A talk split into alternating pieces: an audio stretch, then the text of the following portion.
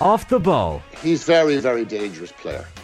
In Scottish football, he's, he's probably he's probably too good for Scottish football, if you know what I mean. Subscribe now to the OTB Football Podcast stream wherever you get your podcasts and download the OTB Sports app. Off the ball daily. Well, it is one of those action packed days. We are busy right the way through. Here and off the ball, there'll be a big focus on Manchester United against Liverpool. Kenny Cunningham, Stephen Doyle are there, contrasting fortunes not least in comparison with last season. So that is the half past four game in the Premier League. Before that, Everton in dire straits against Nottingham Forest. Nathan Murphy and Keith Treacy with us for the early kickoff in the Premier League. The Sunday Papers has been uh, broadcast already via our social channels and on the OTB app, which is in your app store. Cliona Foley and Roy Curtis going through the papers today, available to podcast very shortly. 53106 is where you can text us. We are at Off the Ball on Twitter. We have a full house. Ann Marie is here. Hello. Hi, Joe. Aidan as well. Aidan, afternoon. Afternoon, Joe. And uh, we're busy. Let's hop around. We'll check in on uh, team news in the first Premier League game in a few moments. But first, to Omagh, we have an early start in Division 1. This is Kerry against Tyrone. Ashling O'Reilly is watching. This one through in 12.45, Ashling, so we're well into the first half now. Yes, Joe, it's 19 minutes gone here. Tyrone 1-2, Kerry 1-4 a cagey game so far. It was Kerry Sean O'Shea who opened the scoring of the game with some individual brilliance. He took his man on and blasted home a goal two minutes into the game. Tyrone's Darragh Canavan, he got Tyrone up and running with a point from play.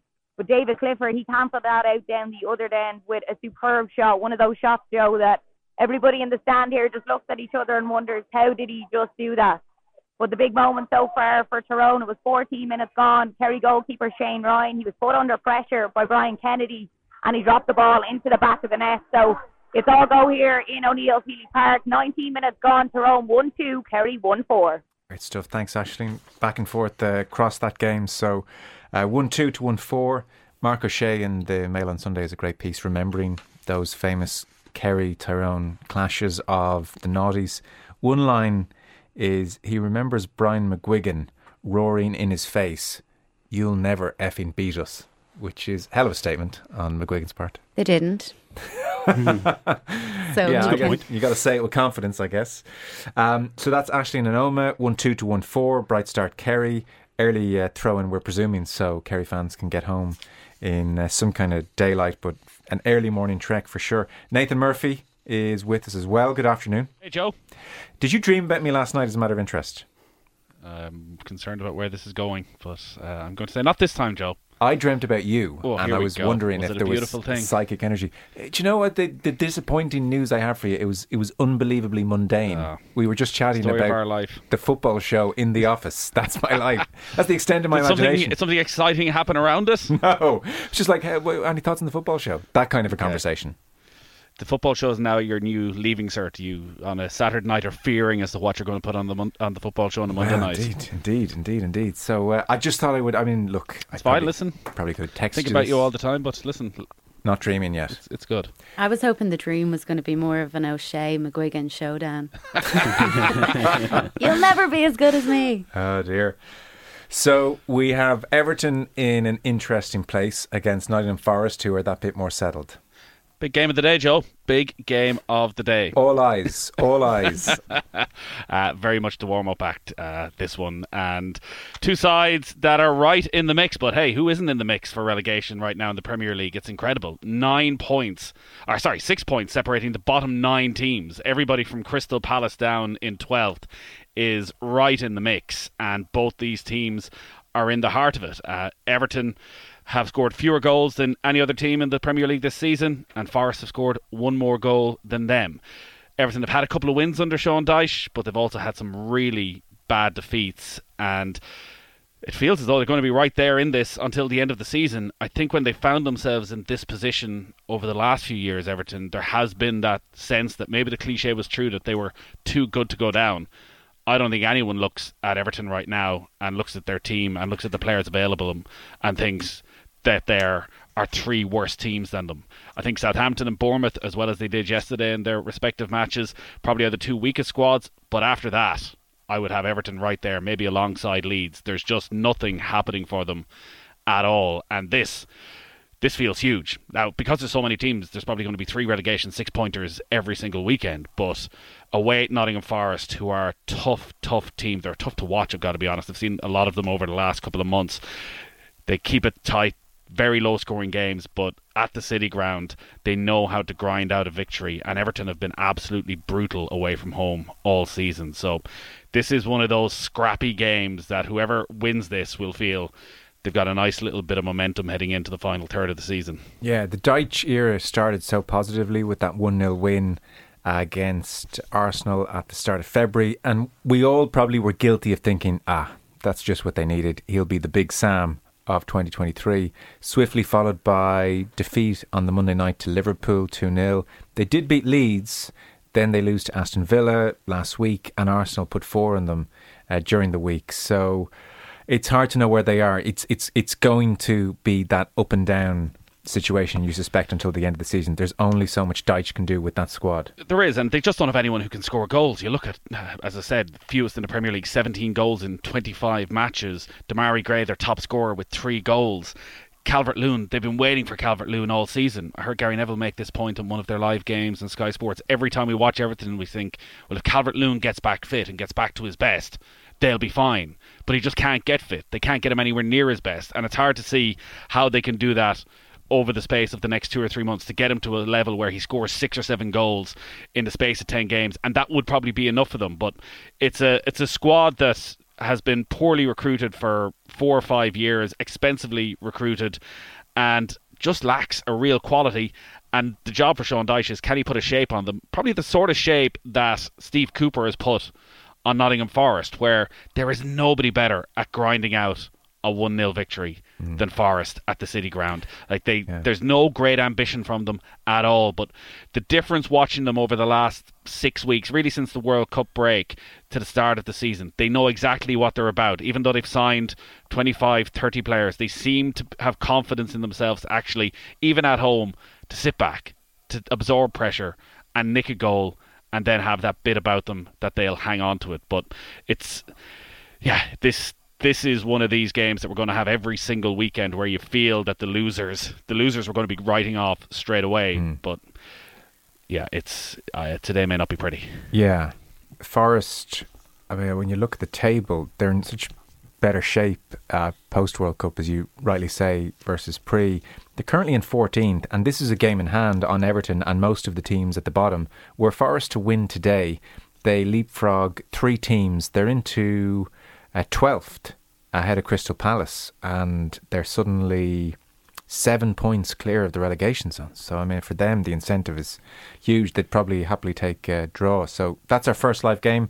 The back page is awash with Erik Ten Hag uh, holding court, really, uh, about just what a brilliant job he's doing. So, take your pick. It's uh, back pages along the lines of the club was a mess before I arrived, it's not anymore, or I slept brilliantly after I got rid of Ronaldo. This is a man in total control. What are we expecting today? It's amazing how uh, fortunes are contrasted all of a sudden. Ah, it's hard to make a case right now as to how Liverpool win this game. Which, when you think back to where we were at the start of the season, uh, people looked at you like you were mad if you had made uh, such a proclamation. But the way Liverpool set up and the way Manchester United set up, it's complete reverse of the last two or three years. We think United are the worst possible team that Liverpool could play right now. That Rashford is going to rip them apart uh, with the pace that he has, and if he can get into that gap between whether it's Konate or Matip and Trent Alexander-Arnold, they're going to do huge damage. There's nobody in that Liverpool midfield that can put any great pressure on Casemiro right now. So sitting here right now, it's hard to see how Liverpool. I think they would be more than happy to come away from this one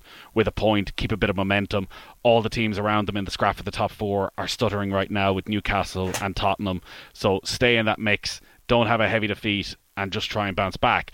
The only thing you would look at if Liverpool are to win this is if they can get United on the back foot. If Nunez is fit, Salah, when Liverpool have been at their best, which has generally been brief spells in games, still looks on it. If they can get on the ball in dangerous positions, can they get United running backwards? Can they put a bit of pressure on Fred in the middle of midfield, presuming that he starts? And then at Anfield, bit of momentum, crowd behind them, get a goal and hold on. But while while results have improved, uh, it still doesn't feel like Liverpool are anywhere near where they need to be. No, flickered briefly pre uh, Real Madrid, and now they're back uh, to where they have been for so much of the season. Thank you for the time being.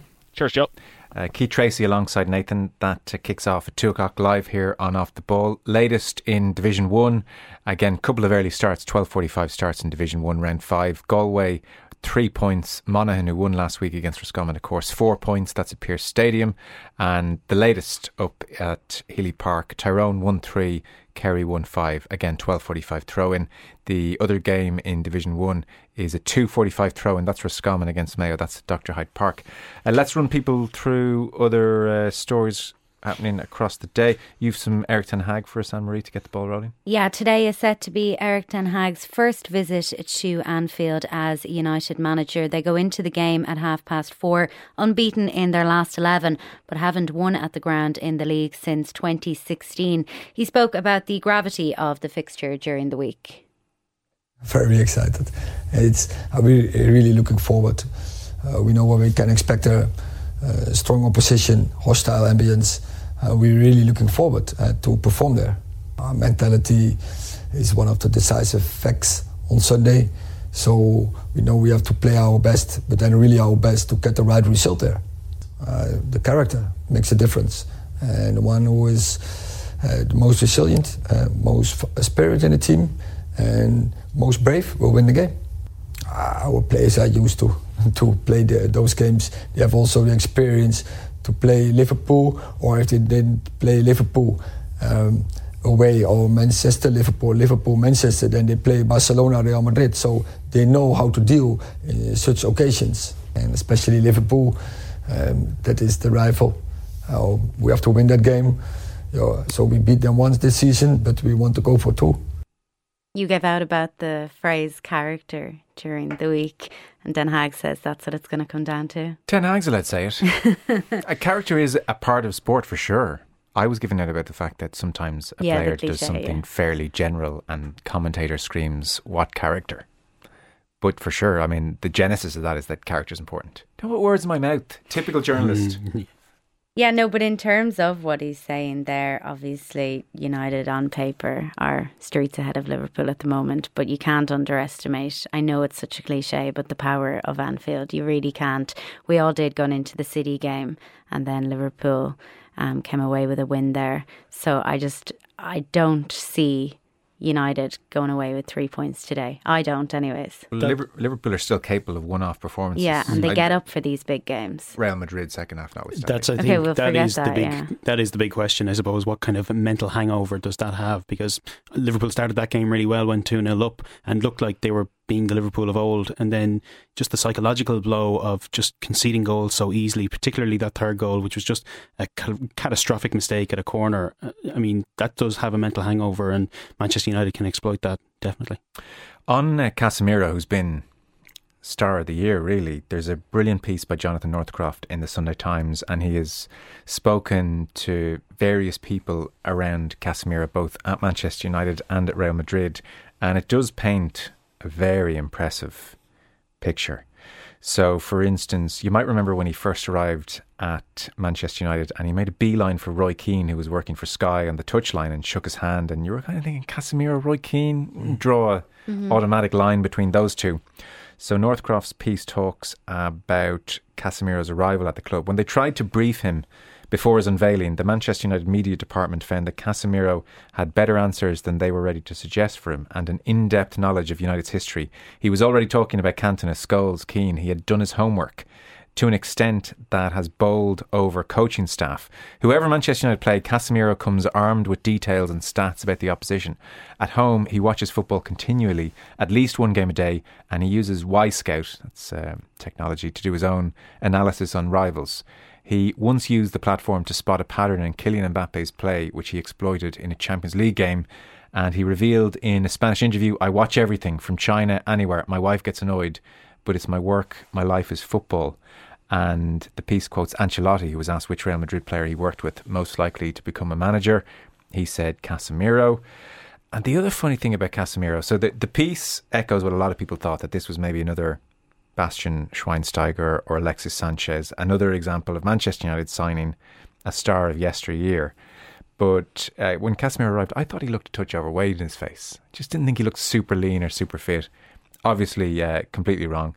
The piece says Casemiro has an extensive gym, uh, works on his own fitness religiously, one of the first training, eats breakfast at the canteen with uh, Fernandes, that's Bruno, and David De Gea. Although it's been noted how, in contrast to Ronaldo, he spends time with the young players having quiet uh, words. And the piece talks about when he was at Real Madrid, he had just won the Copa America with Brazil in 2019. He was on holiday with his family in Sao Paulo. They had their bags packed, they were heading to Orlando for a holiday. He sat down to watch Real Madrid in a friendly, pre-season friendly against Atletico in New Jersey. Real lost 7-3. Casemiro quietly separated his luggage from his family's, booked a flight to Madrid so he could begin his pre-season early. I mean, his poor wife, this is, yeah. that's, that's a lot. And uh, it talks as well about his upbringing. Grew up in poverty. Often he slept at his grandmother's or his aunt's because there was no room at home. Uh, Rafa Benitez talked about how Real Madrid wanted to sell him in 2015 when Rafa was manager, and he blocked the idea. Absolutely not that this guy was the business. Uh, Florentino Perez wanted James Rodriguez to play with Luka Modric and Toni Kroos. Rafa said, "Okay, we'll do that." They lost four 0 to Barcelona, and pretty quickly, Casemiro was very much alongside Modric and Kroos. Uh, he comes across, across uh, amazingly. A veteran club employee at Manchester United says he's our most important signing since Cantona. There was a moment at the very end of the League Cup final last week where United are 2 0 up. Like, we're talking, like, could have even been into injury time. And um, United players were naturally in kind of celebration mode. And Casemiro goes for Fernandes yeah. for not going for a ball. Yeah. Not in, passing. Yeah, or not passing, yeah. yeah. And um, it was, it's just kind of a snapshot of him as a player, their most important signing, yeah, probably in ages. For me, player of the season because everyone's saying Rashford or Haaland, but Rashford's in that kind of form because of the difference that Casemiro has made. You know, they all talk about just the quality that he's brought to the midfield, but as well as that, the presence and players are naturally better around him. And obviously, Rashford and Haaland stand out because of their stats, but United's turn has come on the back of Casemiro. Yeah. Definitely. Is um, learning English uh, very diligently at the moment as well. This reads like when Harry Maguire, uh, the inevitable happens that this is the captain next year. They're just blown away by him. Is Jonathan Northcroft's uh, point in this piece? So that's in the Sunday Times. If Who's you're interested, captain now when Maguire doesn't play? Fernandes. Fernandes was yeah. holding the cup last week, anyway. So. Yeah, I just think Fernandes, with all his histrionics, with his throwing his arms in the air, it's a it's a quite a comparison, know. really, because Casemiro is somebody who will do the job first and then give out to you for not doing it. You know, he's he's somebody he's that leader rather than the boss, and you, you see Fernandes kind of shouting and screaming, and as you say, the histrionics. Whereas Casemiro, I think gets stern with people without losing the head, and I think that's very important, especially and has been important for this turnaround for United. And like that, we often talk about it. I think I talked about it last week. How something like Virgil Van Dijk coming in, you know, one player can't make a difference, but can change the standards around them, and players mm. play up to that, those standards, and that's definitely what we've seen with Casemiro coming in. Yeah. So Liverpool, Manchester United, half past four, Anfield, live here on Off the Ball. Lots of other football, Ann Marie. Yeah, Arsenal and last season's finalists Chelsea meet this afternoon. That's in the Conti Women's League Cup final. Katie McCabe expected to play there for Arsenal. Emma Hayes' side won 2 0 when these two met in the fifth round of the FA Cup last week. Kick off at a sold out Selhurst Park, and that one is at 3 o'clock. In the WSL, meanwhile, leaders Manchester United lead Leicester City 2 0, approaching half time. It's just gone half time this second in that game. Aston Villa, meanwhile, lead Everton one goal to nil. That's with 20 minutes on the clock. At two o'clock, Manchester City entertain Tottenham and West Ham go to Reading. In the Scottish Premiership, then it's one all between St Mirren and Celtic. That's with an hour played yeah. in their game. Jota just scored for Celtic to equalise after a penalty in the sixth minute for St Mirren. Yeah, St Mirren as well, down to 10 men there. In um, last night's GAA, we heard from Ashleen in relation to today's. Derry moved a step closer to promotion to Division 1. That was with a dramatic win over Dublin, one point in the end. Brendan Rogers was the hero for the home side at Celtic Park. That's as they beat the Dubs 111 to 13 points. Now Lachlan scored the goal for Rory Gallagher's side, and that result means that they only need a single point in two weeks' time against Clare to secure top flight football next year. Here's Derry's Oisin McWilliams after the game. A few of the boys were saying they played Waterford maybe three or four years ago, I think there was ten people at the match from Derry or something close. I think Sheehan and Paddy Tad's Oil Pair were the only two there, and then today to see eighteen thousand in Sporting Derry is just it's what you grow up dreaming of, basically. Yeah, the buzz is there, and it, uh, fair to Rory's brought that in. First day he came in, you knew God there's something different about this man. And then look, this is where we're at today. I know it's only the league, but still, it's Dublin. We haven't played them under Rory yet, so it was probably a good first result to playing them here and beating them by a point to finish up. Well, I suppose when you've watched them for so long, you're thinking, oh God, it's Dublin, it's Dublin, it's Dublin. But I, once you get out there, you kind of forget. But first ball came to me, I dropped it, and then I just thought, oh, I better get into it after this. I think they deserve the respect they've got down the years. Like, if you look at what they've done, there is no other team like them, and for me, they're probably the best team that has ever played Gaelic, basically. And Rory says that himself, I think so. Yeah, it was a good result today. I know they're missing three or four players, but still, it was good to win. It was an amazing game, live on TV. I'm, I'm sure a huge audience was watching. The Dubs were well clear at half time, and then Derry pushed up and kickouts, stopped kicking the wides they'd been kicking in the first half, and uh, Julie won the game in the final 30 seconds with a brilliant point. It, in some ways, it's so emblematic of the way Dublin have fallen in that those tight games, those one point games over the last decade, they invariably came out on top. And there was almost something symbolic about them losing the way they did. There is that image going around of Ciarán Kilkenny bearing down on goal with uh, Costello who's just in acres of space and Kilkenny goes for the point, fists it over, doesn't even try a shot himself, which I thought was strange.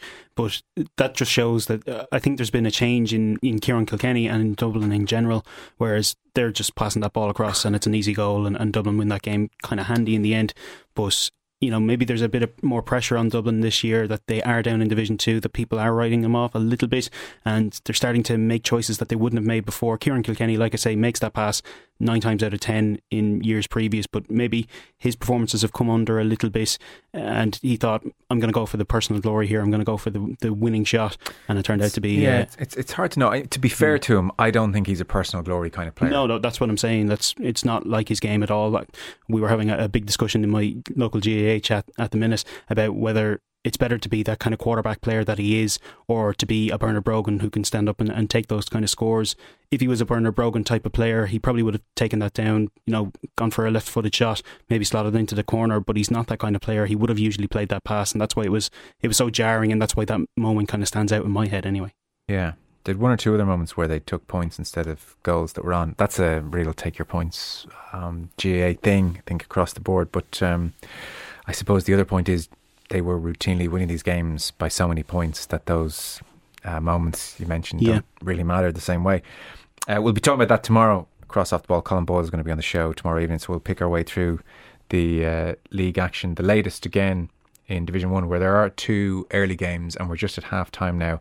Tyrone won six, Kerry won seven at Healy Park is a half time, and it's all square between Galway and Monaghan Pearse Stadium, seven points apiece. There's been a red card for Galway, Peter Cooke red carded, but seven points apiece at Pearse Stadium. Um, elsewhere, then last night, John, Joe Uachtarán Tofa, or President elect Jarlath Burns, was introduced to the crowd at half time at the Athletic Grounds.